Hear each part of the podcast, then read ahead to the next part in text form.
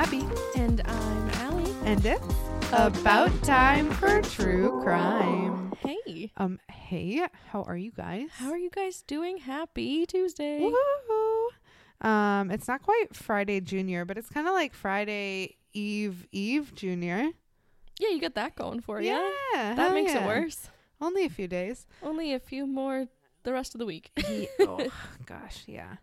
Um, how's your week going? Are you in the Tuesday slumps, or are you like rocking this week? You're totally rocking this week. I I, bet know you're it, babe. I can this see it from here. Oh my gosh, you're glowing. Oh. What are you using? What skincare are you got? Have you been drinking water? Have you eaten your vegetables? No and no. But yeah, I know, no, and no for you, but like I'm asking them. I want them to be well taken care of. I've been running on iced coffee and Advil for been- like a week. No way, I've been on iced coffee and Adderall. and Advil because I am literally a wreck from head to toe. Yep. Uh yeah, you guys, this weekend I had a migraine. Um my cat bit through my hand to the point where like one of them was definitely infected. I think he got a muscle Oh, and I had cramps and I had a foot with like my foot has tendonitis shit going on right now, so it's just like really annoying. So I was literally like, toe. "Oh my god." I was just like curled up in a ball on the couch. All you um, needed was to bang your elbow off of something and you'd be done for. It's true, but at least now uh head stuff is resolved, cramps are resolved, hands is getting better, foot still sucks, but say lovey. It happens. Yeah. I'll count it a win, but I hope you guys are doing better than that because cute little hot mess express over here. We have been what feels like beat up yeah. and like chewed up and spit out and then like dragged behind the car for a little while. a little bit. yeah, for like a while. Yeah. Yeah, But you know what? We're on our upswing. It's getting it's it's lighter out longer. oh my gosh, finally! It's not an Arctic tundra here in New England. I broke out my spring coat. I noticed. I know. It's like very detective Sherlock Holmesy. Oh, thank you. But is it cute? Of course it is. Okay, then I'm into it. Love it. Love it. Also, you guys, uh, this doesn't matter to you, but it matters to me. I'm on a black kick. Uh, I'm normally a big brown person when it comes to like my neutrals, Mm-hmm. but lately I've been reaching for the black boots. I've been reaching for my black bags. It's true. It's new. It's I not know. very like me, but I, I do like it. you are normally like brown and khaki and camel. Yeah. And now, yeah, you're going a little cooler tone, maybe Yeah. some grays. Some grays, a little bit of black. I'm just keeping a lot of it neutral with like pops of colors. I feel like that works good for me. I like it. works well. Do I know English? Works well. Works. Good. Looks great. It's done doing the job. It done did it. Okay. I done got got. Um, but other than that, uh, the fashion update, the health update, um, things are good. I've got my Dr. Pepper, okay. um, aka barbecue Sprite. Ew. Mm. Gross. I don't know why it fits, cause it's not, but it fits. You know? Ugh. No, I don't really like any of it. Gross. All right, well, with that, let's just get into it. Yeah. Nobody wants to hear about me anymore. Let's go. Okay, so hey, hi, hello, and welcome Hi. to another episode of your favorite true crime podcast. Oh my gosh, this is my favorite true crime. po- How did you know? Today, Yeah. I should probably fill you in on what we're talking about. I would love that. Since what our the fuck are we talking The about? listeners already know because they kind of clicked on it and stuff. You're just Uh. kind of sitting there all cute and a little dark. Hmm. So let's get you up to speed. We're going to be talking about Mhm. Grant Amato and the sex cam model. Oh. This probably doesn't sound familiar to you. No. I can tell by your face that you've not heard it. You But girl, say buckle up. Amato, and I say tomato.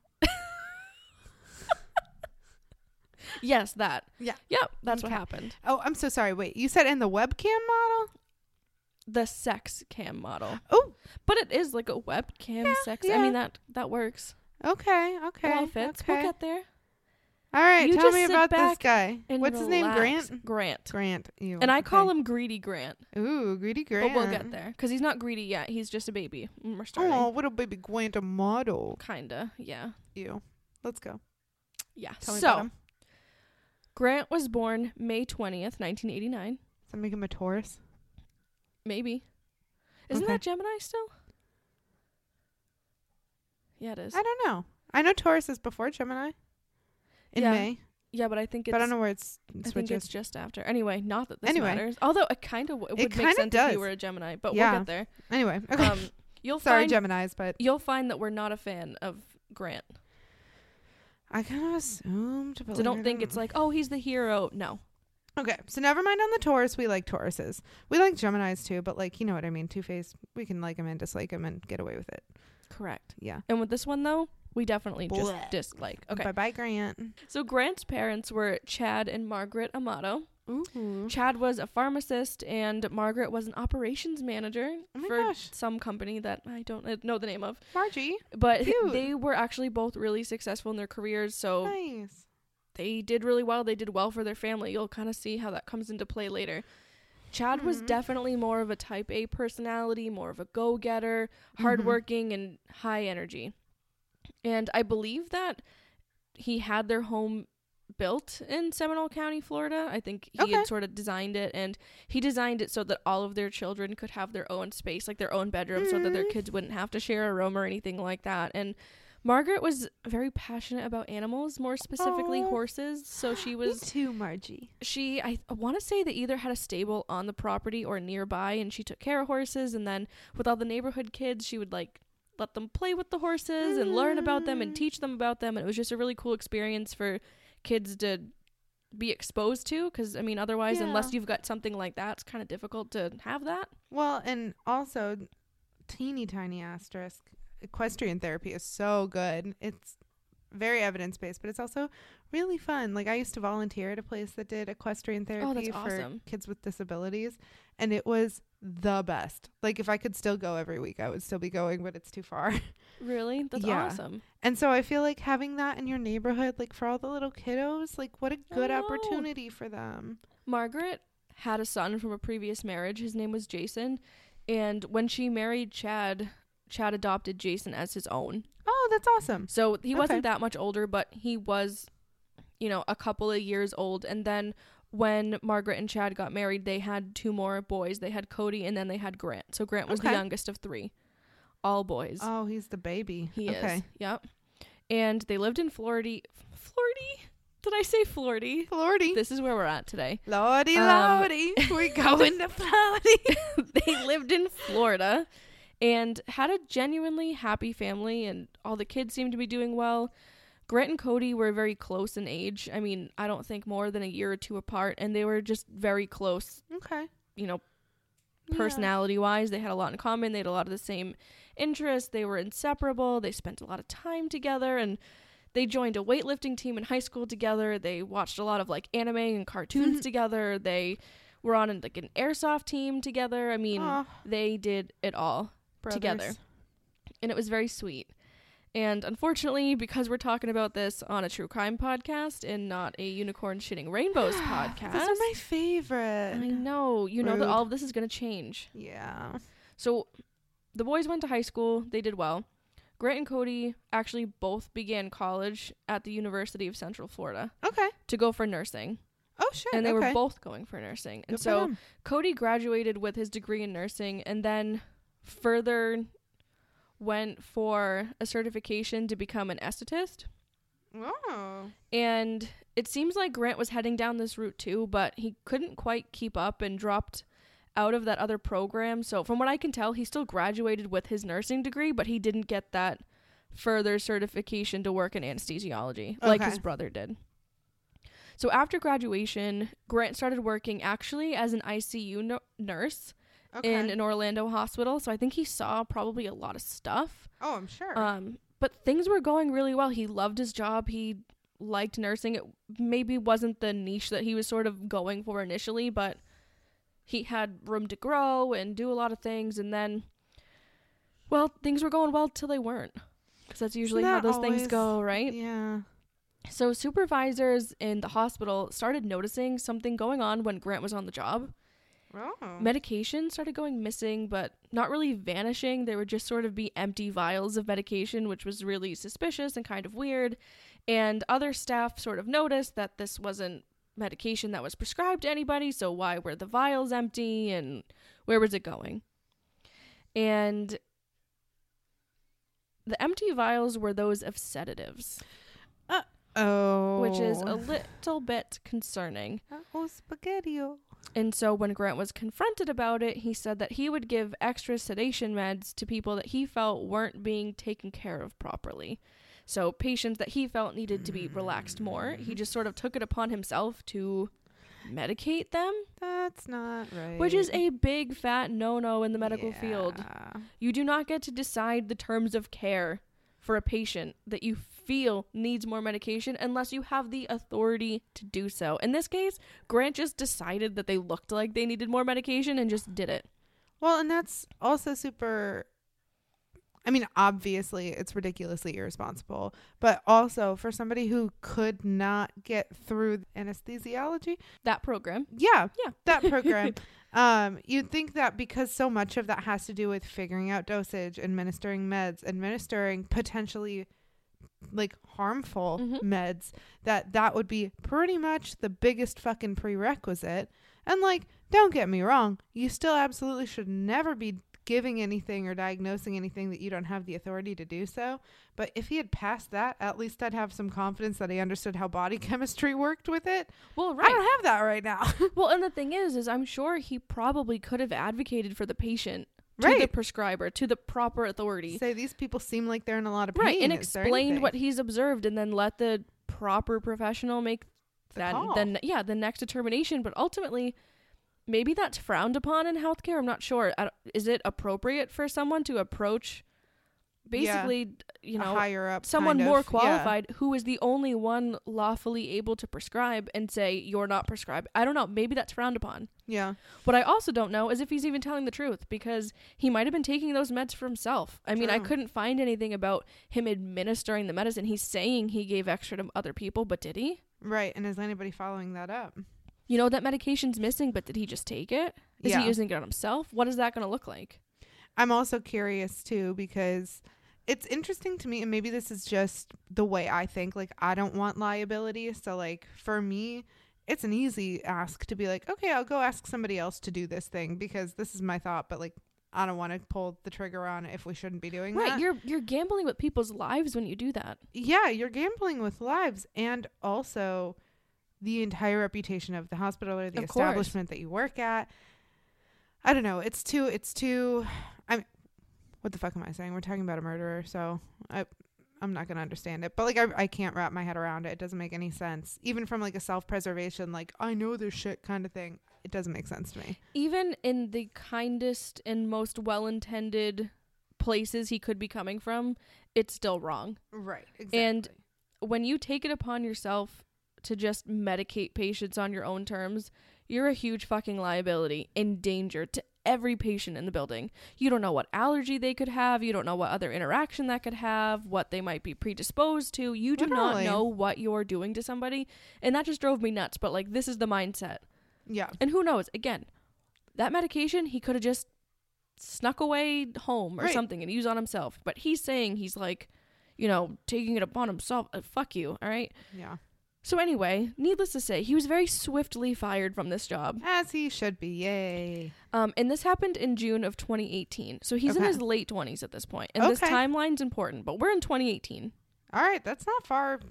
No, that's not too far. no, this isn't like a decades old case. Damn. Okay. So he was arrested for this too. Okay. but the charges were later dropped. So by December of 2018, so Mhm. again, about six months later, the Amatos, mostly his mom Margaret and brother Cody, had actually made a report to police because they were concerned about Grant's safety and mental health. okay. So he had not been doing well. We're going to talk about that a little bit, but I just want to include here.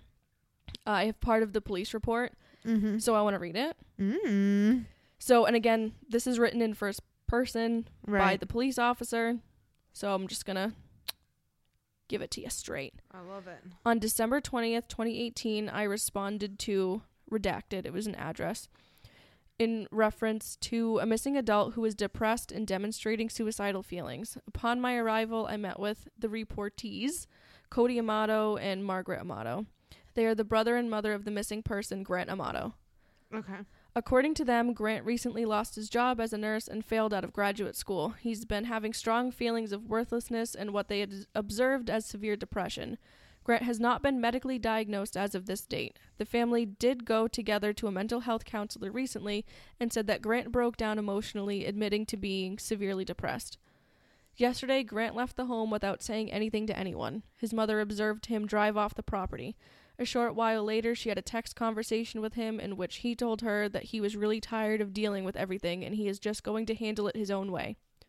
Both Mrs. Amato and Cody say this is so out of character for Grant and that they are 100% convinced he will try to harm himself. Oh wow. Grant has access to firearms and owns firearms. They are not sure if he has taken any of this from the house and they aren't sure of his inventory.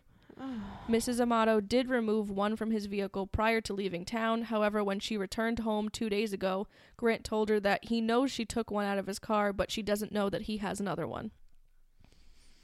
That's not good. So that's the end of that Okay.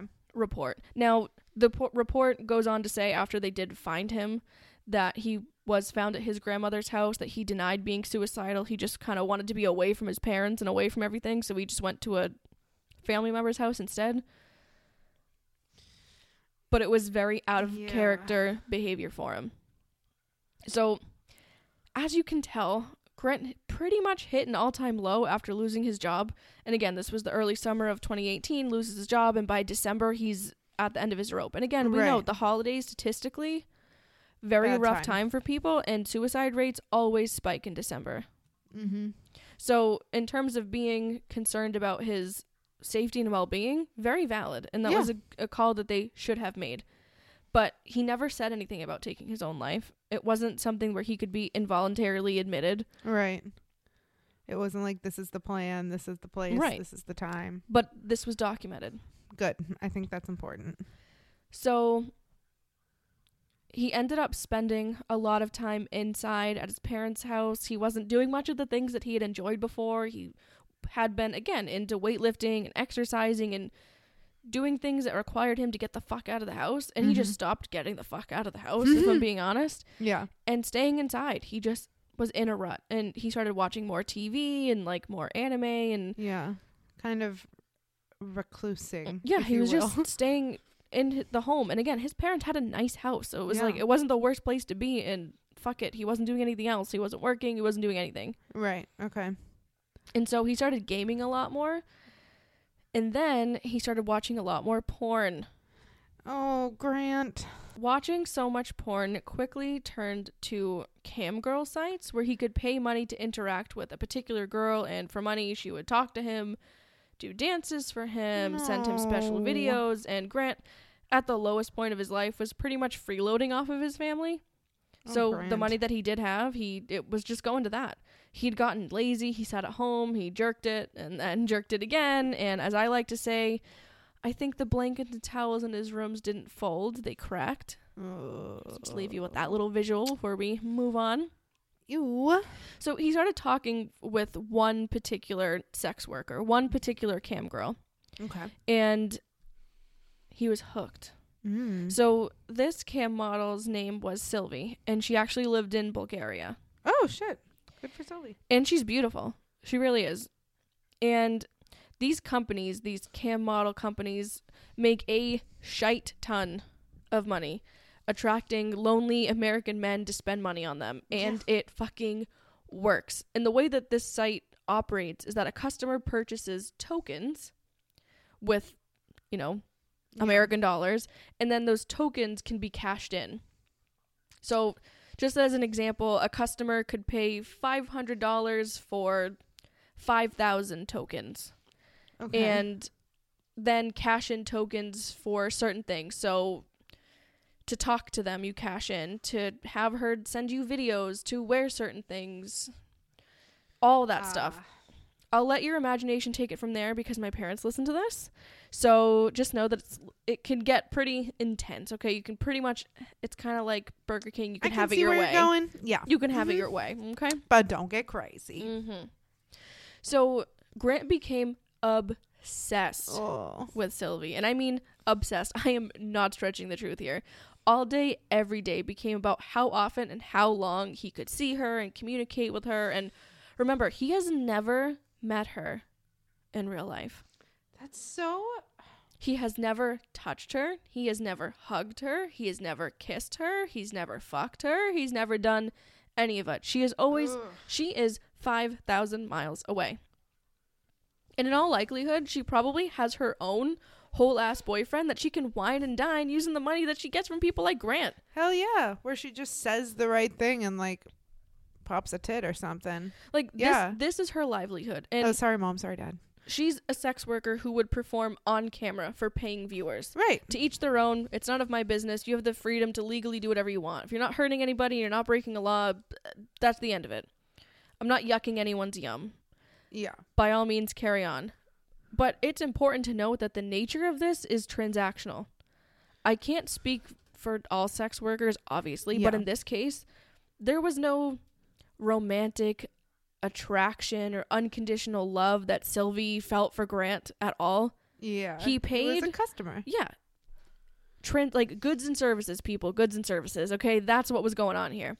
He bought tokens, he'd get what he paid for. If he didn't pay, they didn't speak. Right. It's not like she was like, oh, "OMG, missed you today." It was like, No.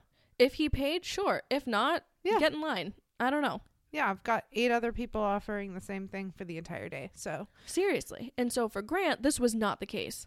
He was all in. He was head over heels. And oh, while he recognized that he still had to pay her, he just did whatever possible to get the money to be able to do so. I mm-hmm. didn't get the sense that Grant was like, "Well, she's in love with me." You know, I didn't I don't think that he thought like oh, we're like delusional. yeah, we're it. star-crossed cross lovers and, you know, well she's going to run away with me. I do think that he thought that she had feelings for him.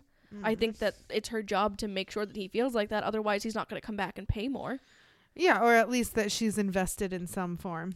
But I mean, he would refer to her as his girlfriend, but it wasn't like she he was ever going to stop paying. Do you know what I'm saying? Yeah. And when he spoke of it, he just sounded so like I don't know, obs- obsessed. yeah. I guess it is the right word. He just would, Fixated, maybe. yeah, he would take any means necessary to have access to talk to her. Ugh. and again, hours a day.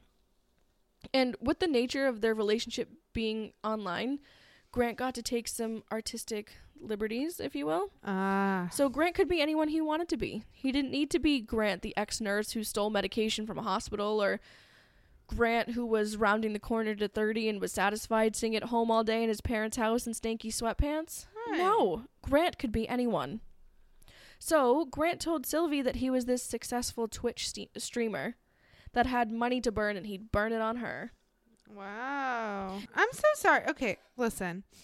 I know that we live in a time and age in which video games and gaming itself can be a very lucrative career. Mhm. I'm I'm well aware of that, and especially for people who design games, who help implement all of that. But if you could pick anything in the world, you pick a platform that she could go check.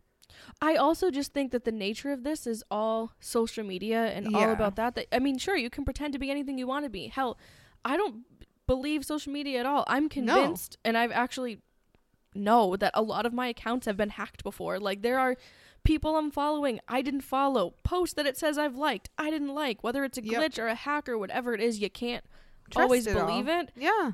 And there's a lot of things, and if no one's combing over all of their stuff always, you can't be.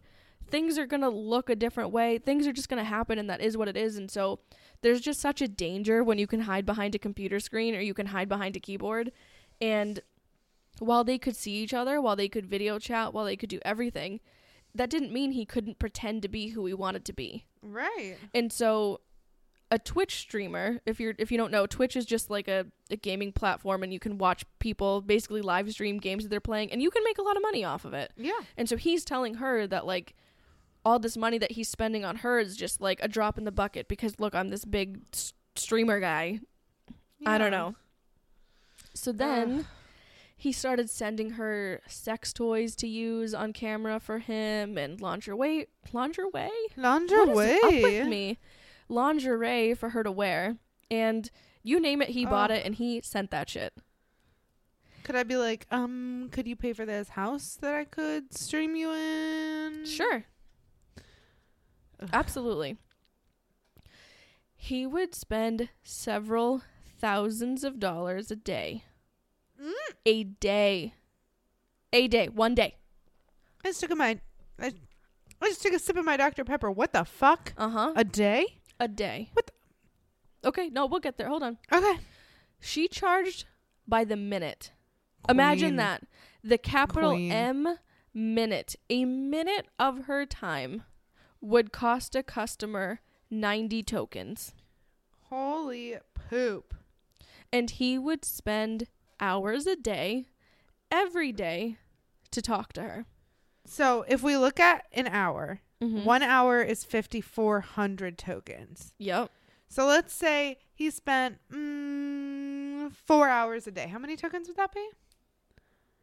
25 ish? 21,600. 21,600. That is ridiculous. Correct. Even if that ends up being like $1 equals a 100 tickets, that's still, th- it's thousands a day. What the fuck? I I know. I know. How? Oh, we're going to get there. Okay. And that's that is just the time to speak with her. That's not including the photos that he's requesting and getting. I mean, paying for.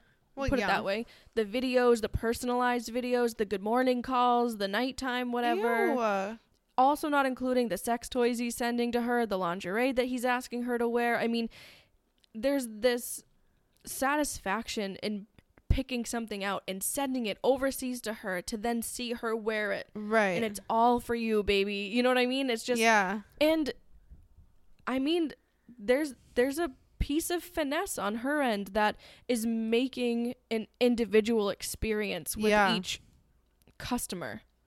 She, uh, she's making bank, dude. If she is, and Good now for her. They work for these companies. I mean, this isn't like an OnlyFans, or at least from what I could tell, not like an OnlyFans where I'm pretty sure. Listen, I don't know anything about OnlyFans, really the, the finances of it, but I'm pretty sure I could make one today and be making money tomorrow, and that money would go directly to me. I'm not right. It's not an agency or anything yeah, like that. and I think with this particular company that she worked for, it was an agency, and so there are a bunch of different cam girls across Right. all various I don't know demographics of what someone's looking for. Right? You're literally Yeah. just online shopping, if it, at, at its barest terms. Yep. And Yes. I'm not sure how much of that money she's taking home. I imagine that she's making a lot. Yeah. I hope so. She's earning a lot if she's not bringing it home. right. So, just so you know, this is what his life has become, and this is going on for months. Like Aw. months and months and months and months and months. That makes me so sad. Correct. So, you might be shaking your head. You I might am. be racking your brain. You might be talking to yourself in the car and you're saying, Allie, how does this unemployed former nurse in his late 20s slash early 30s afford thousands of dollars on a woman he has never met? I hear your question, babe. I I am hear the you. math woman meme. That is me right now. I hear you. Hmm? Let me answer you. He Okay. doesn't. He doesn't afford it. He can't afford it. So he just uses all of mom and dad's money. As it turns out, Grant had blown through all of his own money. Yeah, that doesn't shock me. Anything that he had saved when he was working, gone. Yep. After he was fired from that job, he was staying home. He didn't get another job. Well, and you know what else? And like, you know, this is not for nothing. Again, we have that documentary report of his mother and brother being concerned for his well-being. And this sort of like factors into like the middle of this sort Right. of, but to give you the idea of like the way that his mental health is Right. declining. And I just I feel like for me it makes complete sense to just not give a fuck about money if you're in that space. Like if you're in that headspace, obviously your goal is not what am I going to build like start building for my future tomorrow. It's like, oh, what can I do to make this pain go away right now? Yeah. And it's not let me save all my money. It's let me get sweet nothings from a sweet something online. Absolutely. Yeah. That's exactly what happened. And in this case, he ended up telling his family that even though he wasn't working, he was working on something. Okay. He was convinced that he was going to make it big as a Twitch streamer, or at least convinced them that that's what he thought, and got them to invest in him. So he's like, I need to be able to market myself. I need to have advertisements. I need to be able to afford the equipment for this. This is what my dream is. This is what I want to do. Would you help me? Would you help me get started? And they, feeling like he's down on his luck, said, okay, Sure. And they gave him money. And they gave him more money and more money and more money. And then where do you think that money went? Because I Oh, Can- Sylvie. guarantee goddamn Tia it didn't go to any of the stuff he said it would. Yeah, I feel like it went to Sylvie It did. and her wardrobe. So after he had burned through all of that, he did more bad things. No. He started racking up bills on credit cards that belonged to his parents, and thousands, and I mean thousands more spent there. Then he fucking took out lines of credit in his parents' name and racked up debt on those two. in their name. yes. Like, Ugh. took out credit cards using their information, maxed those out. He plummeted his family into financial despair to gain access to a woman who wasn't ever going to have a real relationship with him. Greedy Grant spent $200,000 of his family's money on this woman. 200 Let me say it again. what the fuck? me me me me me. Two hundred thousand dollars. My wallet is vomiting. My wallet is shitting its pants. Two hundred thousand dollars for That his family didn't know. Because they gave him thousands. Again, they're doing well. They can do that, and they feel like they've got a son down in his luck, and he's right, been let me struggling. help my child. this is his dream. I will, I will try to support him. And then he takes out credit cards. So, his family discovers this sheer fucking selfish financial destruction that he has unleashed on them. And Right. they gave him an ultimatum. They said that he can either get out of their home and be done with it and like leave, run away and not come back, mm-hmm. or he can begin some intense mental health and behavioral treatment, work to pay back the money that he's taken from them, and stop all contact with Sylvie. That's much nicer than I would have been. So they found a program for him, actually, a mental health program. It was supposed to be a 60 day program and he'd get wraparound care. It was going to be a pretty good, intense program. I want to say some of the sources that I found said that this cost them like $15,000 to send him to this treatment program. I want to say still willing to pay. Oh my gosh. I know. I want to say that this wasn't anything like insurance covered or anything like that. Well, yeah. I mean, even from the experience that you and I have, we know how hard it is to get cheap rehab for someone who needs intensive inpatient care. Yeah, and I mean in terms of a 60 day program, two months wraparound care is a lot of money, Yeah. and his parents forked that over, Wow. and they didn't go to the police. They didn't tell the police about the theft or anything like that because they knew that he would do some serious time for it and they wanted to help him. And at the end of the day, this is their son. They didn't com- kick him out and they devoted more resources to trying to help him, which says a lot for his family. And Yeah. his parents took the loss. They refinanced their mortgage. They set themselves back financial decades Holy to try shit. to help him. They were rounding the corner to retirement, so this was such a gut punch. Like they were going to downsize, and you know their kids are all like in their mid to late twenties, early thirties. You know, like fly birdie. You know, they were about to be able to just sort of right. be the two of them Ugh. and all of that got set back. And it was all because of their shitty son doing shitty shit. Grant. So Grant went to the treatment center, and while he was there, other family actually came forward grandparents, aunts, cousins and they were like, uh, yeah, Grant took money from us too. Damn. And to try to help him out, to again try to smooth things over, protect him from police, you know, charge like anything that could come Mhm. of this, his brother, Cody, who's like his age, who he had taken money from him too, offered to pay the other family that he owed to like settle those debts Holy fuck. to just try to help him to have a clean slate to make it up to that family so that no one would get him in trouble. I mean, they all bent over backwards a thousand times. They're like contortionists for this guy who didn't fucking deserve it. But anyway, Wow. Grant lasted a few weeks in treatment, then he left. That sounds on par. So they took Grant to dinner at a California pizza kitchen. And as an aside, if you want an overpriced but pretty decent wedge salad, that's your place. Ooh, Just saying. But anyway. know. Okay. Anyway, back to this shitstorm. Um, at this dinner, his mom laid out some ground rules. The family was nearing the end of their rope with him, and I'm surprised that they hadn't already gotten there, but again, kept the police out of it, tried to support him, but hold him accountable, which I think is probably the best way that you could handle anything. Oh yeah. Support them, encourage them, but maintain the accountability and then help them develop some pro social habits, which is pretty much Yeah. exactly what they did. So here's what she said He had to agree to certain conditions. And this wasn't just her, it was Margaret and Chad laying this out. And it was sort of a family effort with Grant saying, Yeah. This is what needs to happen. If he wanted to continue living at home, he needed to agree to these conditions.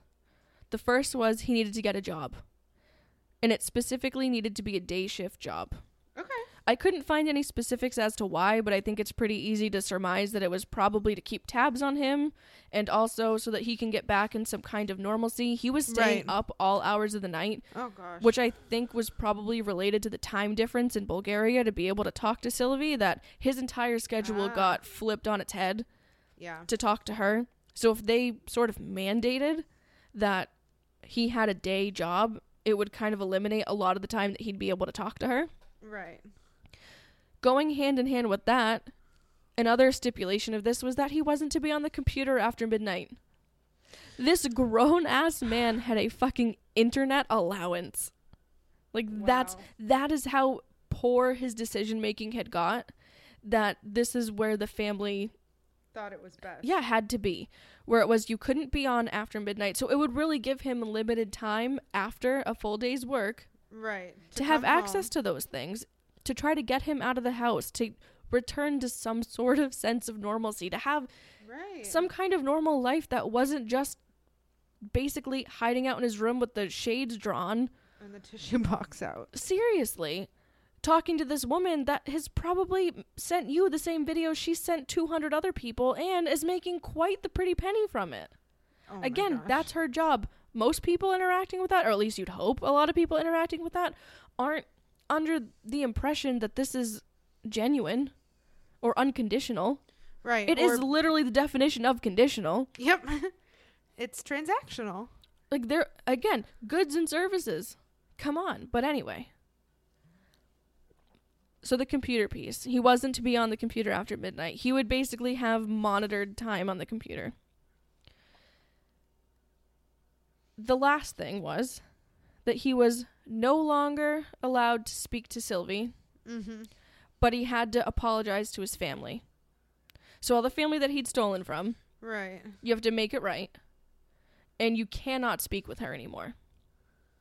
And he was told at this dinner that if he did speak with her again, that he would be kicked out of the house. Okay, so he would not get a choice next time. No, there was no This was end gray of the road. area. Yeah, this was Yeah. okay, you left the treatment after we did that. We already told you to stop. You didn't listen. You didn't do anything. You continued to steal. Right.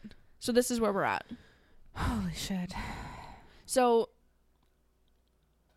apparently, Grant was told by his dad that if he ever set foot back on the property, if he broke that rule, that he'd kill him. He's like, "I'll shoot you. I don't care."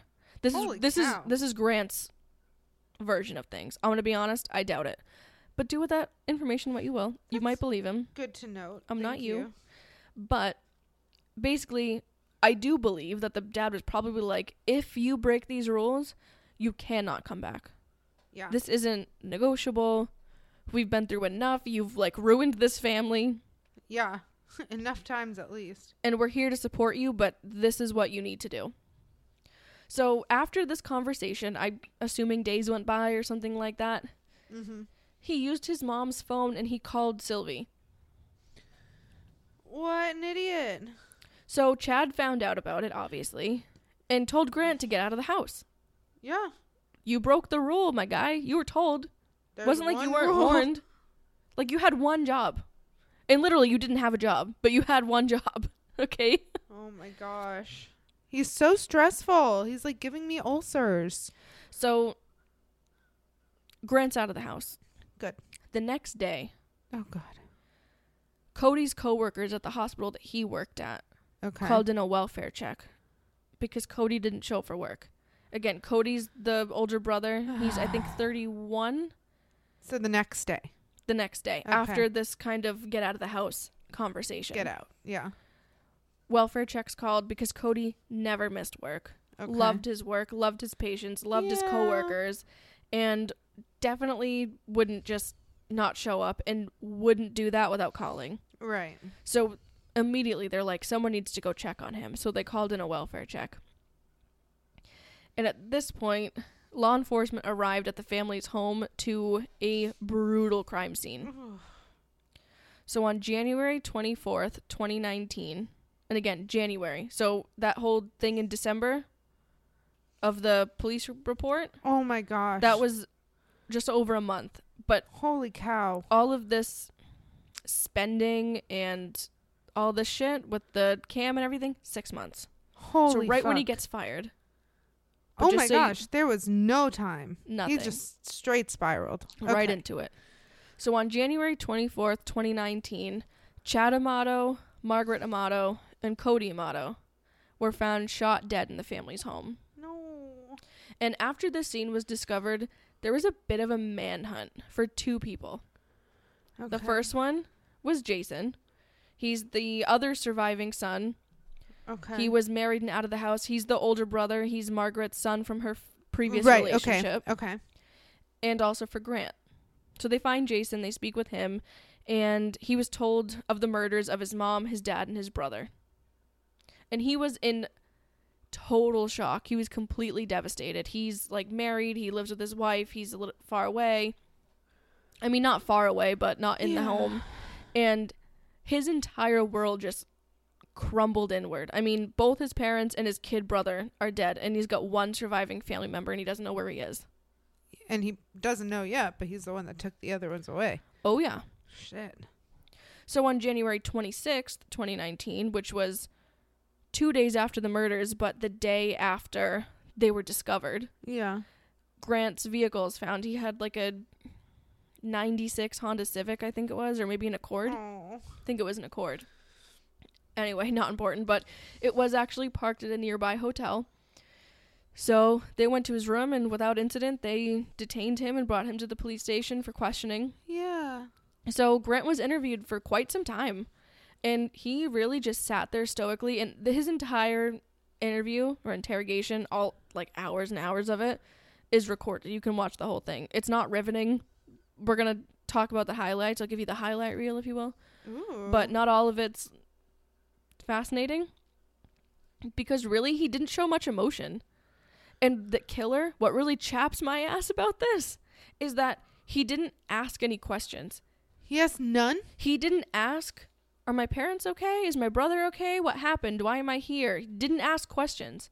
He was just even keel and he chose his words very deliberately. Oh my gosh. Then Grant said that his dad was verbally and physically abusive toward his mom and everything. Are you fucking kidding me? I wish I was. Oh and saying that God. it had gotten worse in recent weeks and with all the stress and all of the blah, blah, blah bullshit. No evidence to support that, but whatever. Then he says that he had taken some money from his family to speak with the cam model, and I mean, she was really like his girlfriend, you know, and well, his family really didn't like it. And he said that he was kicked out the day before and he hadn't been back to the house since. So, whatever happened after he left, he did not know about because he wasn't there. Right. Naturally. And again, just want to reiterate he never once asked, Is my family okay? Is everyone okay? Why are you asking me these questions? What happened? Where are they? Are What they the home? Are they okay? Are they away? Is the house okay? None of it. None of it. oh my god. Cody and Grant were like as close as brothers could be, inseparable, Yeah. even if not for your parents, for whatever reason. Right. You're How mad you at them because that switch. because they're the authoritarians toward you whatever, even though you're fucking 30, but whatever. right. Even though they're taking an authority role over you and you that might harbor some resentment, I don't know, but your brother, the one who's had your back, you don't want you don't wonder about him, you don't know. You see what I mean? What an asshole. The reason why he never bothered to ask is because he already fucking knew. Well, yeah. So, the homicide detectives that were interviewing him, uh, were her name was Eva Moltari. which I just thought was beautiful. That's a and beautiful then name. the other one, his name was Danny Anderson. And here's this interaction between the two of them. So they ask him, quote, if anything happened in the home to bring law enforcement there, what would you think happened? And Grant said that there was a shooting. Why would you say that? Oh, it gets better. And they said, okay, between who? He said, I don't know. Between Cody and my dad. They said, why would you think that? He said, to protect me or help me. Oh, it's gonna be about you. Okay. Okay. So the detectives had their roles. Eva was the nice rapport builder, right? The typical good Right. cop, and Danny Anderson was mo- the more gruff and firm one, the bad cop, cop. right? And that wasn't working. That whole Yeah. dynamic that they had, so they switched it on its head, and then Eva became the bad cop, and Oh, Danny was the good cop. interesting. Did that throw him off enough? it did. Nice. I mean, not enough, but you'll see. So damn. You can see again the footage of this entire interview. This part of it, Eva takes out crime scene photos and she puts one in front of him and says, "So the last time you saw your brother, is this what he looked like?" Crime scene photo. What about your mom? Crime scene photo. What about your dad? Crime scene photo. And this is the first time that you see him show emotion Holy shit. because he's being presented with the photos of his dead family. Yeah. And I assume after they're deceased, right? They're the crime scene photos. Oh, yeah, it's like- okay. Shot dead, shot dead, shot dead. Well, is this what your brother looked like? What about your mom? What about your dad? Because Yeah. you're saying when you left, everything was hunky dory, but no one's been to the house since, and it was only you, and you're the one with the issue. So what happened? right. And it was really weird because it didn't look like there were any like tears. I mean, he seemed whiny and like he he put his head in his hands and he sort of looked hunched over a little bit and he really didn't want to look at the pictures, but it just seemed like he was feigning emotion. It was very ah. odd. It was like these really weird whiny sounds. I don't know. Again, it's really difficult. You can never say what the right reaction is going to be to those things and Right. no matter what you do, you're damned if you do and you're damned if you don't because someone's always going to have an issue with it. So I don't want to say that he's faking it or that it was the wrong reaction, but to me, it just felt wrong. It just felt a little bit off. But you might It- look at it and be like, wow, he's so strong. I don't know. I think what gets me about that isn't necessarily the specific reactions, but it's the specific reactions in tandem with the lack of questions, with the lack of like I don't know, I want to say responsibility almost, Mhm. and then included with like oh, don't show me those. And like yeah, it's going to be emotionally harmful whether or not he was a part of it and because we're talking about him, I feel like he was. But regardless of the part that you play in it, those are still people that you grew up with, loved, lived with, watched, Yep. observed. Like that's gonna poke at your heart, regardless. Right. I just think that if that had been in tandem with like, oh my gosh, what can I do? Can I help? What's going on? How are they doing? Is there anything I can know? Is there anything I can do? Like that's so much different Oh, in my brain. Oh, it is. I don't know. Right. And so then Eva says that she goes, You were the one depressed. You were the one who owes money. You were the one who got in a confrontation with your father. Who else would do this to them? Shit. And reminded him that there was no one else that went into the house. I mean, Right. there just wasn't. And Grant just said, I, I don't have the answer. Like, I don't know. I don't have the answer. I'm not sure. Damn. Those were always his responses to their questions. And law enforcement then tries something else. They bring in his brother Jason. Oh shit. So they let him into yeah. the interview room. They leave the room. It's just the two of them. It's just brother to brother. Right.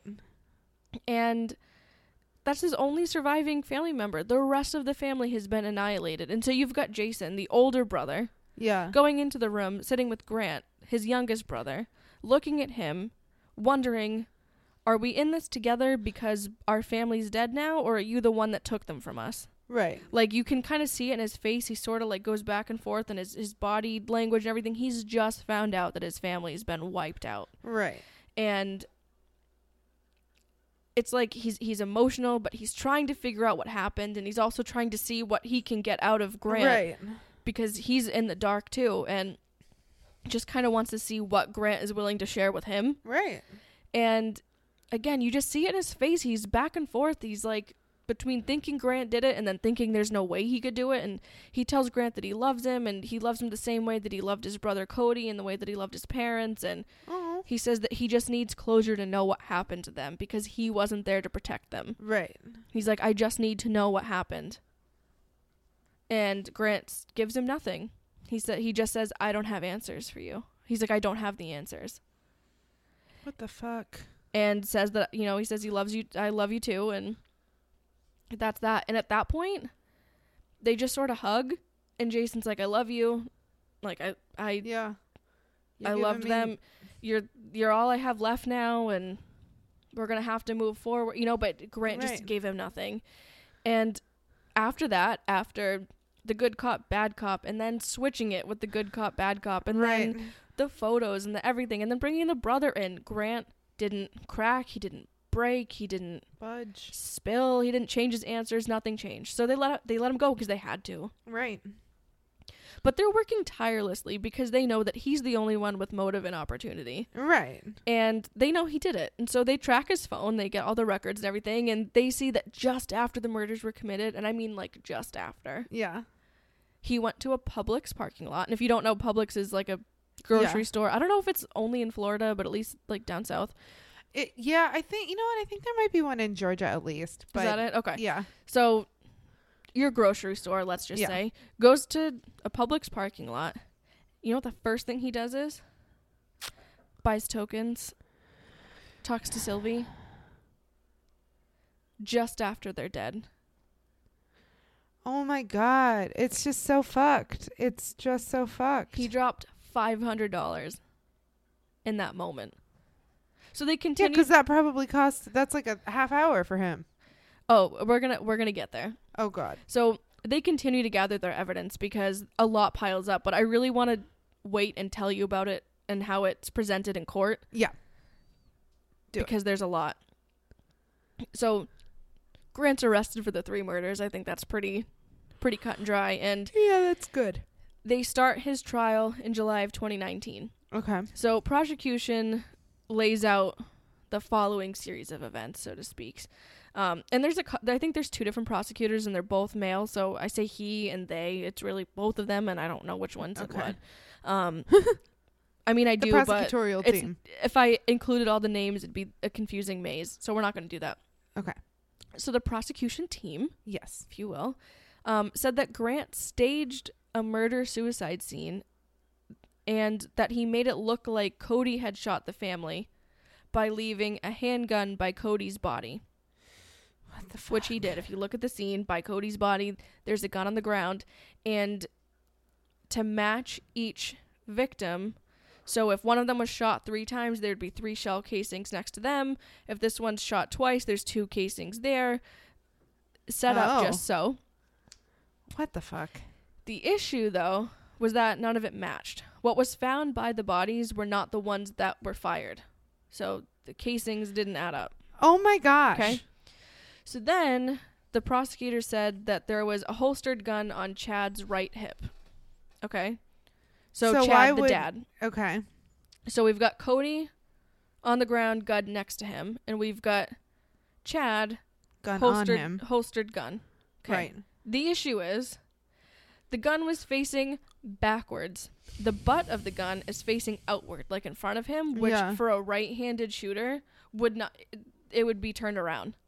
Oh. So it's oh. facing the wrong way. So it was very obviously planted on his dad's hip to try to look like he had it on, like he was wearing it. right.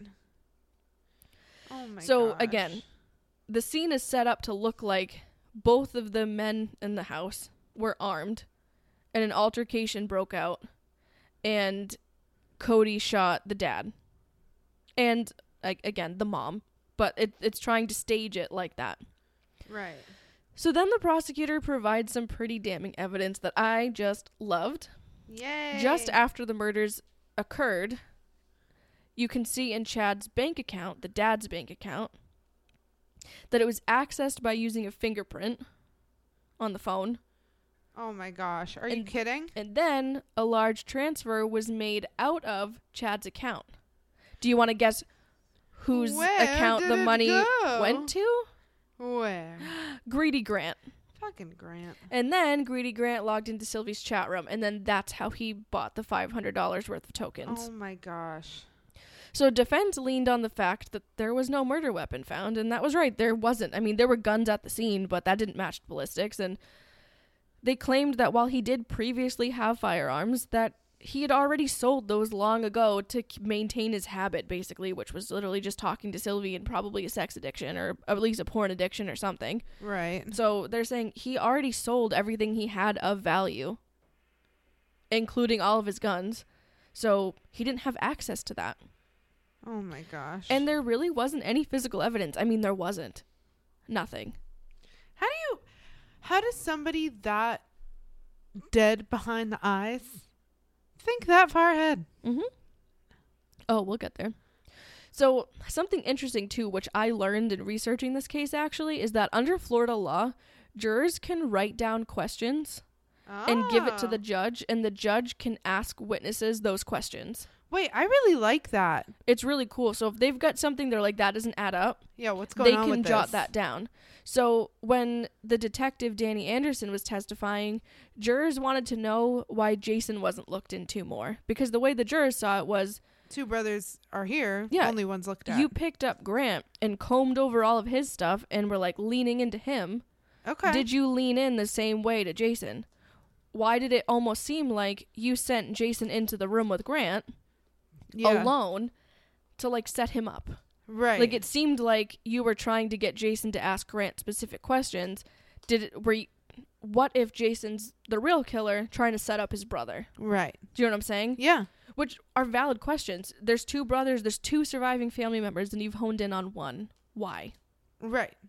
You know, and not that this was said, but I was just racking my brain thinking about what the motive might be for Jason to want to do that. But I mean, I guess just punishment to Grant maybe to kill the people that were paying for everything for him potentially if he had this resentment toward his brother. Forgetting to- all of that. yeah, not yeah. to kill him, but to kill everyone around him that was funding it. You know, if you if you take the step back and Right. don't look at the complexity of it, I guess that could be Or maybe, maybe like this again. I would need a stretch for this Mhm. reach, but like maybe some sort of resentment against mom for like remarrying and having yeah. a family that caused that much. I don't know. Could be, or that, you know, that the parents let him get away with so much and envious. I mean, who Right. knows? I guess. I mean, there's enough potential that I understand that concern. I thought it was an interesting law because Right. because I I like it because I wish that that were incorporated more because I can see the relevance there. Absolutely. And so then Danny Anderson, the detective, answers those questions. He said, We did look into him. We looked into everything. We didn't know we were going into this blind, basically. Right. We know as much as you do right now. We combed over everything with Jason too, but the thing was is we could account for where he was before, during, and after. We can't do that with Grant. right. Like we can corroborate what Jason says. Jason's got a family and Yeah, Yeah. and he's away. And also, really, I mean, the probably mo- cell phone data. One look at it and you're like, okay, And- different state. the motives that you and I just roundtabled, and I mean, I'm sure they could have come up with more too, especially being in court, but those are reaching. Yeah, and they're lackluster to say the least in comparison Of course. to Grant's. So, what this did, though, was give defense a bit of confidence because the jurors are asking questions of the police saying, Why didn't you look into these right. things? And so defense is kind of getting like a kick in their step, like, all right, Hell it's yeah. it's you know it's working. They're questioning it. We might actually get an acquittal out of this. So then prosecution says that, well, they they make an interesting point because they put Sylvie's photo up in court Okay. because a big part of the prosecution's case was saying that he was so transfixed on this woman. He was so obsessed. He was so misled in his feelings for her that he would do anything, and I mean anything, to get access to her yeah, that's not gonna make people think you're guilty. and wanted to remove anybody who was trying to drive that wedge. Right. anyone that was going to tell him he couldn't or make it difficult for him to, he was going to get rid of. This is a big part of the prosecution's case and, and what his motive was. And this is what they're describing. Okay. And so, also, while they're talking about this stuff, they've got a photo of Sylvie up in court. Now, Grant locked eyes on this photo of Sylvie Oh God. and wouldn't look away. It was like he was in a trance. His eyes were like glued to her. It was so unsettling the way that he just was like s- lo- staring so lovingly at her. At this And it's that just- he's never even met. And it's just a person. photo. right. And he didn't look at anything else in this case like that. Didn't look at photos of his family like that. He didn't he didn't show emotion or have any reaction to anything else in this entire trial, but when a picture of Sylvie is up there, he is honed in. Damn. And so prosecution literally pointed that out. They worked that into their case. They were like, "I know you all saw what I saw, which was that this man couldn't look away if he tried." Right. And it's true. Oh it was like there was no one else in the room. So that was a lot. So So he believes in love at first sight. so they also hammered home that he had motive and opportunity. Okay? So the motive was kind of what we talked about. He was cut off, he was cut out, and the last thing his parents did was actually contact Sylvie and tell her not to speak with him anymore. Oh really? Yes. Shit. And that was the last straw for Grant. And this is what they're saying. They're saying he left the house and didn't go back until after he was kicked out, or at least that's what Grant said. But then when they find Grant in the hotel, do you know what he had in his wallet? Oh His dad's credit card. So if you're the dad, who just died. No, but well, if you're the dad in a fight with your son, kicking him out of the house because of the money that he's spent on this woman thousands of miles away, Right. and is the reason well she's not the reason he is but he spent your money where you had to remortgage your home like th- that amount of money Right. on this woman and you're kicking him out because he broke that rule are you going to send him on his way with your credit card Hell no. okay so that doesn't add up because if he was kicked out which uh, he was Right. and he's saying he never went back to the house after he was kicked out. His Why dad does he didn't have just his- give him his credit card on the way. Do you know what I'm saying? So they're like, that's a lie. That didn't happen because right. you didn't leave, or you didn't leave when you said you did. Yeah. Because why do you have his credit card? And also, you know, why are you spending money on it? But whatever. So they're painting the picture that for the last six months of his life, the darkest time in his life, really, his life revolved around her. And now his family, The brother same. included, threatened all of it. Trying to take it away. And he was literally broke. I mean, he didn't have money. You can't Yeah. uh, the the well had dr- dried up. There was nothing left. The only way he was going to be able to do it is if they still funded it, and they gave gave him a big fat no. Yep. So, prosecution also says how he staged the scene and how everything happened. Okay.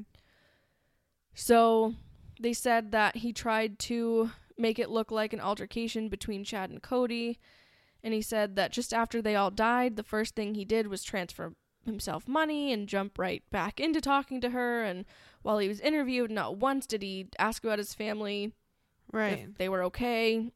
what he- even happened? He also didn't deny it. He never said it wasn't me or I didn't do it. He just said I don't have answers for right. you. So they're saying he went into the house while his mom was working. Believe she worked at home. She was found shot dead at her work desk. Oh. She was shot in the head. So she was like dead over her computer desk. And you can see the crime scene oh. photos. It is pretty brutal. But he did what I'm assuming is just kind of come up from behind her. I don't think that she was expecting it. She was sitting. Good. So she's sitting in her desk. I'm good and like I'm glad that that wasn't a huge lead up for her to be afraid and have her Right. last moments like that. So then he waits. And he's waiting for Chad to get home. Oh my god. So he stays in the home until his dad gets home With his dead mom with his dead mom. that he just shot. And his dad walks in the door after getting home, which I think was from work, Mm-hmm. Shoots him in the kitchen. Okay. Dad drops, his lunchbox falls, like he's just gotten home from work. Okay. He picks up dad's phone. Damn, didn't even have time to take his shoes off. He transfers money from his dad's account to his. and then he texts his brother Cody and says you need to come home Oh my God. from god. his dad's phone. So Cody rushes home, thinking something's wrong. As Cody walks in the house through the garage, he shoots him dead, oh my god. stages the scene, and leaves. So, Cody's girlfriend speaks with investigators too, and, and this is included in court, but she's saying that she knew that Grant had stolen $60,000 from Cody. Holy. So from his own brother. So now this is sort of coming out. This piece that was sort of new was that she was dating Cody, who was incredibly frustrated with his brother and what everything with everything that was happening and, and what was happening with the family, Right. and also said that Cody had told her that Grant was stealing some of his belongings and like selling them Yeah. for money so that he could still talk to her. So like not only is he taking like cash from him and stuff like that, but he's stealing his shit to go sell Right. For the money to for money to do it. And so she's like, you know, secondhand hearing about this, like, what the fuck? Right. Of course, those are my words. The girlfriend said that Cody had told her that he was afraid Grant would kill everyone. Oh. Like, he was starting to get weary of his own brother with what was going on. sucks. So there's a quote from prosecution that I wanted to include in here. It says, For over four hours, with the bodies of his dead mother and father in the house, the defendant waits for Cody to come home. Right. By any definition of the word cold, these murders were cold. Shit. I just thought that was pretty Yeah. telling. And it that was the first mention of time passage that I could find Okay. of how long in between each murder there was. So it looks like at least from when the dad got home Right. to when Cody got there, because I think Cody had, was wrapping up his shift at work So that wasn't super long. and then saw the text and was like, "Oh, I'll Gotta come go. right home." I think he might have Yeah. gone somewhere else after work or something, and it was like, "Oh, I've got a text. I'm just gonna go right home." Right. And then he goes in to that his brother shooting him. Basically, Right. Cody was found in the doorway of in the garage in the fetal position. Oh. That's how he died. So, defense is leaning on the fact that there's no physical evidence, and really, they're not wrong. How in the frick frack would you murder three people literally. and not leave with like a bit of blood on you? yeah. Because there wasn't any. There was no blood on him. And it was really, you know, the state's burden to prove that he was guilty and the defense is saying that this isn't this isn't the case that you've got a lot of circumstantial evidence but you've got a whole lot of nothing else right. and the state is like we've got a lot here but the state's also worried that the jurors were pushing back so much about Jason Ah. so with all of that the defense rested the state's rested now we wait Okay. defense has this glimmer of hope that they've instilled just enough doubt that there's a chance of an acquittal. Right. And on July 31st, 2019, the jury returned a verdict after deliberating for over eight hours. Okay. All right. Guilty on all three murders. Hell yeah. So that was a bit of a blow. They were not really expecting that. I mean, they were obviously really hoping that it wouldn't happen in terms of the defense team, but kind of thought they had instilled enough doubt. Okay. Do they appeal? Well, but now it's time to decide if he would be given the death sentence or if he would just get life. Mm. So I got another job to do. So the attorneys tried to highlight the parts of Grant's life to sort of like sway away from the death penalty. So they sort of spoke to the lack of really any criminal history. Now, let's be real, he did have criminal history, the the nursing deal, but all that got dropped. So if you were looking at Right. concrete convictions, there weren't any. Okay. They leaned on his age. He was like 30. Young. Yeah. Uh, that he was raised as a good Christian boy, that he loved his family, Okay. that he was an excellent student and a college graduate, Oh. that he was a nurse who dedicated his professional life to giving health care. All four Okay, no- years of it. Okay. No, he didn't. In that while he was incarcerated, he had no disciplinary history. He didn't get in trouble in jail. I'll give it that. Okay. So they're saying you shouldn't. So then the defense is like, if you could just focus on the 99% of Grant's life where he did good, Right. do not give him the death penalty. Okay. And they didn't. Okay. So he is currently serving life in Okay. prison Good. For murdering his entire family. Here's the thing. I feel like in a case like that, and don't get me wrong, um again, like we we've mentioned very briefly because it can go so so passionately either way. Um we don't really get into like the death penalty arguments, Mhm. but I kind of prefer in this case that he didn't get it because now he has to spend his entire life reminiscing. Uh, You want to know the kicker? mm-hmm. Defense reached out to Sylvie to try to get her as part of the the uh the case and everything. She never answered. Hell yeah. The second that the money stopped coming in, Yeah. It's her job. I but what I'm saying is like she probably knows now that this man murdered his whole family for her. yeah. And she was like, "Nope, not touching that." Like, yeah. backed the fuck up. But Good. it's like it was never about him to her. And again, she played the role well. That was her job. Right. He was convinced so much so that it was worth murdering the people closest to him, really the only people in the whole world that really gave a shit about him, Yeah. because he burned every other fucking bridge. And it was worth it to him to snuff them out for just minutes more with her. Oh my gosh. Never even touched her. Never met her in person, never grabbed a coffee, never went on a date, never did any of that. Oh my She wore the lingerie that he sent him that that he sent her and yeah. and fucking made a video or two. I don't know, maybe it was like a minute long. Who knows? You can do it a lot in a minute, but not that much. Yep. Not enough to kill your family over. No. I know that. I don't know. It, it like part of me is so glad that he is living with that and having to deal with that, but only if he ends up working enough on his mental health to recognize what a clusterfuck that was. I know. And not for nothing, I I'm pretty sure it's going to take some work for him to get there. I mean, I think if you're willing to kill your family over a cam girl, Mhm. it's going to take a minute before you kind of realize that your 2 and 2 don't equal 4. I would think.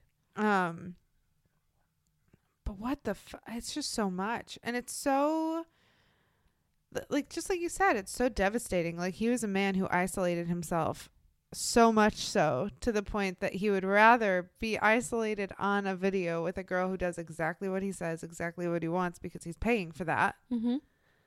than listen to his family that actually cares about him tell him that he needs to make some adjustments to get back to a normal life. And they could have turned him into the police at any point, yeah which honestly, maybe they should have. Yeah.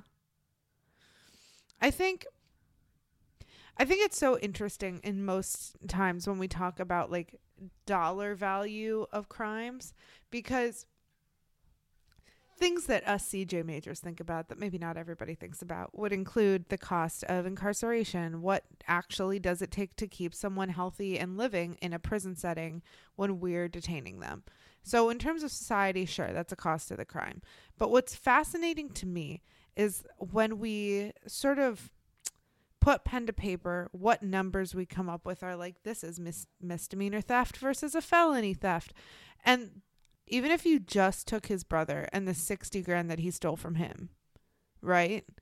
That would be a felony theft charge. It's just so much. So that mixed with all of the other family members, with his parents' money, with his brother's money, that is so, so much money. Mm Mhm. I know. It's totaled at over $200,000 It's so much. from his family, which means she made two hundred thousand dollars from him in six months. and that's one person. That's not her only client. honestly, I'm thinking of changing profession, guys. What do you think? I mean, from the comfort Not of, really. from the comfort of your own home. Yeah. I mean, I'm just saying. And I know it's a, it's a different country, different agency, different whatever, all those different laws, rules, what have you, but it fucking works. Yeah. Yeah. She wasn't living with nothing. I don't think she was like struggling to eat. Nope. I think she did all right. And Go she for Sylvie. and in the same way that I think predators seek out victims, I Mhm. guess. I have to imagine that there's certain things and not that it's this sinister, but I mean you sniff out the desperate ones. You sniff out the guy who's just like really having a rough time, who really needs that extra TLC and you do it just right and now he's fucking hooked. Yep. He is going nowhere. Well, and I think part of it too is, you know, like I keep harping on like good for Sylvie solely because I know sex work has had a lot of ups and downs and reputation over the years, and his actions because of her are not her fault. Like she didn't ask him to do that.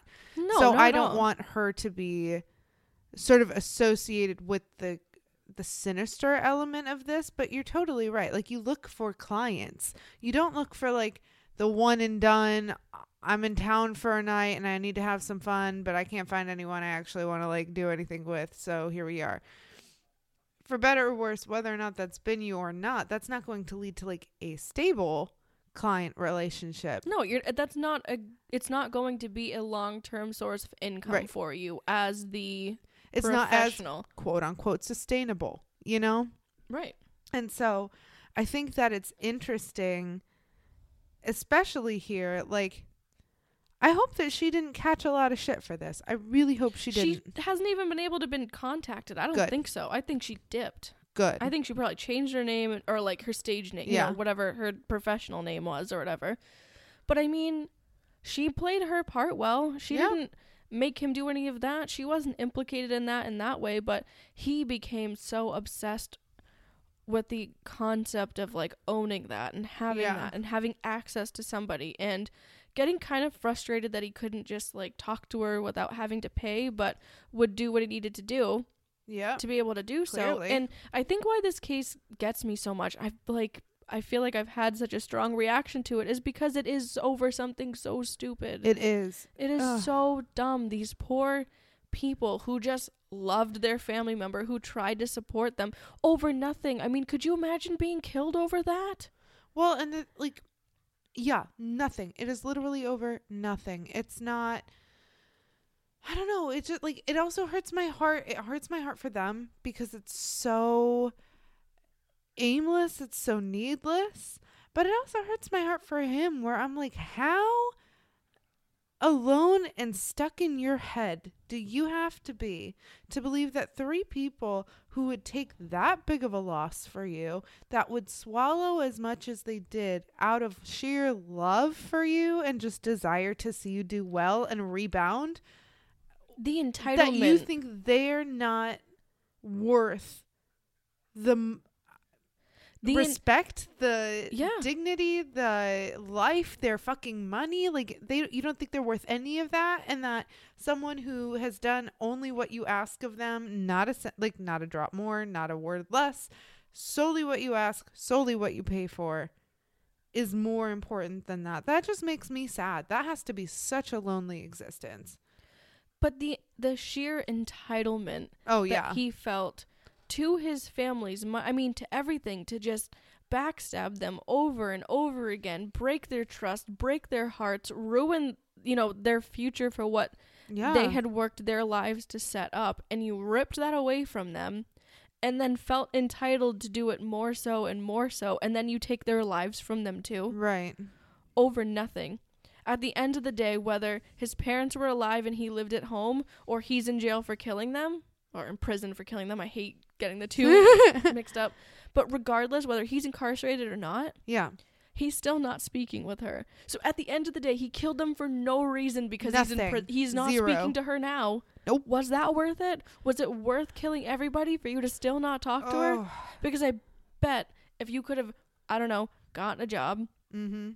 worked, got yourself set up, Found some purpose, found some meaning. You wouldn't need that anymore. And also, if you did, you could probably afford to do it yourself. Yep. So you wouldn't need to leech off of your family and scam them out of money. Also, like, I don't know. Maybe I'm a romantic, but like, why, why, why wouldn't you just want a a real one? a partner? A real one? Yeah, Like one you can actually like see and snug and, And, kiss like- and have hugs and get your back rubbed when you've had a hard day and not stay up till 3 a.m. because your time difference is like that and because you have to like sneak around your family because you're being Yep. a little naughty. Yeah, and if I spend money on them, it's because I want to, and I want to spoil them, and I want to see them happy, not because that's You what's have to. required to, Yeah. interact. Not because it's transactional. Yeah, So it's just there was a lot here yeah, and I thought it was a different kind of case, I guess, because I would say it's financially motivated, but uh, no, I think it is a little of everything, kind of. But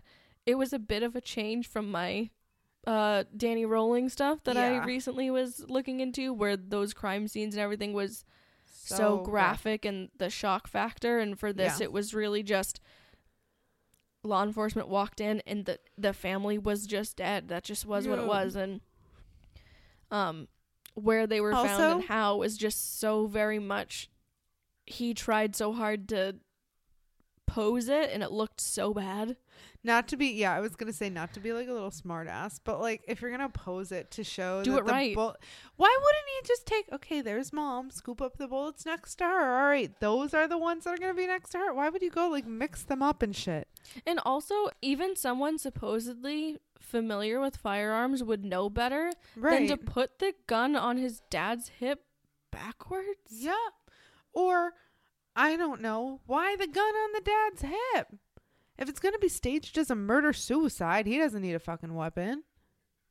Also, why wouldn't you put the weapon that was used to kill them in the hand? It was never found. Precisely. Never found. We don't know. then it would get tracked back to him. Probably. Yeah. So wow, you guys. he was a dummy, and that's why I called him Greedy Grant. Greedy Grant, the little dum dum. Yeah, we're not we're not Grant's biggest fan. To tell you that. No. But you know what? Um, I am just gonna throw in some snaps for Sylvie for making it in a business that she did not create. Good for her. she got two hundred thousand dollars from six months. I know. That's a lucrative ass job. Uh, that's a hell of a lot more than I make in six months. Okay. Uh-huh. Oh, whew, it's a hell of a lot more than I make in a year. Uh, yeah. Yeah. Yeah. Yeah. But damn, So- that was a good one. well, thanks. I don't want to say like thank you because yikes, but also thank you. Well, you're welcome, and also yikes. not you're welcome, but you're welcome. Thanks. Yeah. no, thank you. Oh, So if you guys want to know what Grant looked like and you don't want to Google it because that's lame, but if you want to see like on our Instagram page and see what Sylvie looked like, mm-hmm, and what the family looked like, and maybe you want to see some like victim resources or just other like mental health resources, or maybe you want to see some reprieves and some funny things, or maybe you want to see some pod pets, or maybe you want to see any of those or all of them. You should check out our Ideally, Instagram. all of them. But really, I forget what our Instagram is. Abby, could you tell me? Girl, you know you don't forget it. It's Hmm. About time for true crime pod with Mm. periods in between every word. So that's A B O U T period T I M E period F O R period T R U E period C R I M E period P O D because podcast was too long. Thanks, Instagram. Mhm. Um, but if you wanted to send us, like, I don't know, a hometown story, a request, something you'd like to hear our take on, please feel free to do that and leave all of your little details and curious questions um, in an email. But, Allie, where could they email us? So if you guys wanted to email us, you could do so at about time, the number four, tc at gmail.com. So that's a b o u t t i m e numeric four, tc at gmail.com.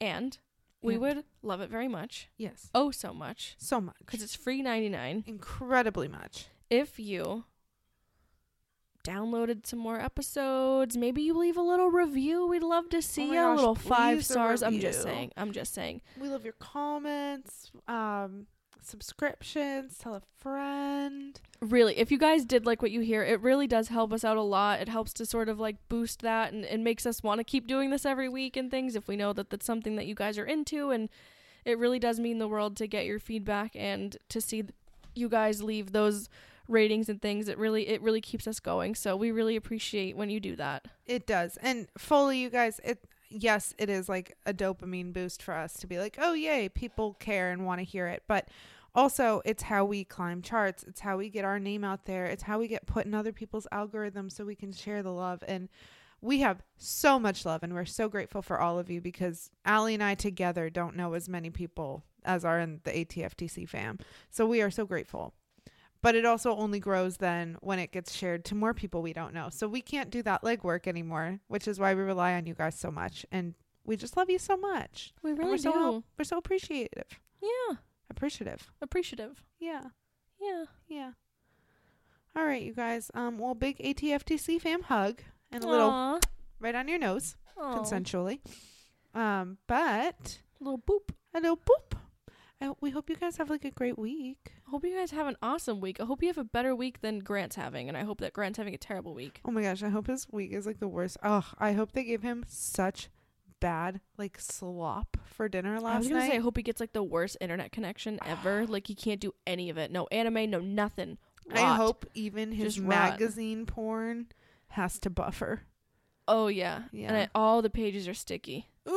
Yeah. No, not sticky, stuck. Oh. they're they're together. well, thank you guys Sorry for that. oh so much. Yeah, I'm not going to thank you for that visual, but I will thank our listeners for hanging out with us. And if I do look at my watch, I believe that that was About time for true crime. Bye. Later.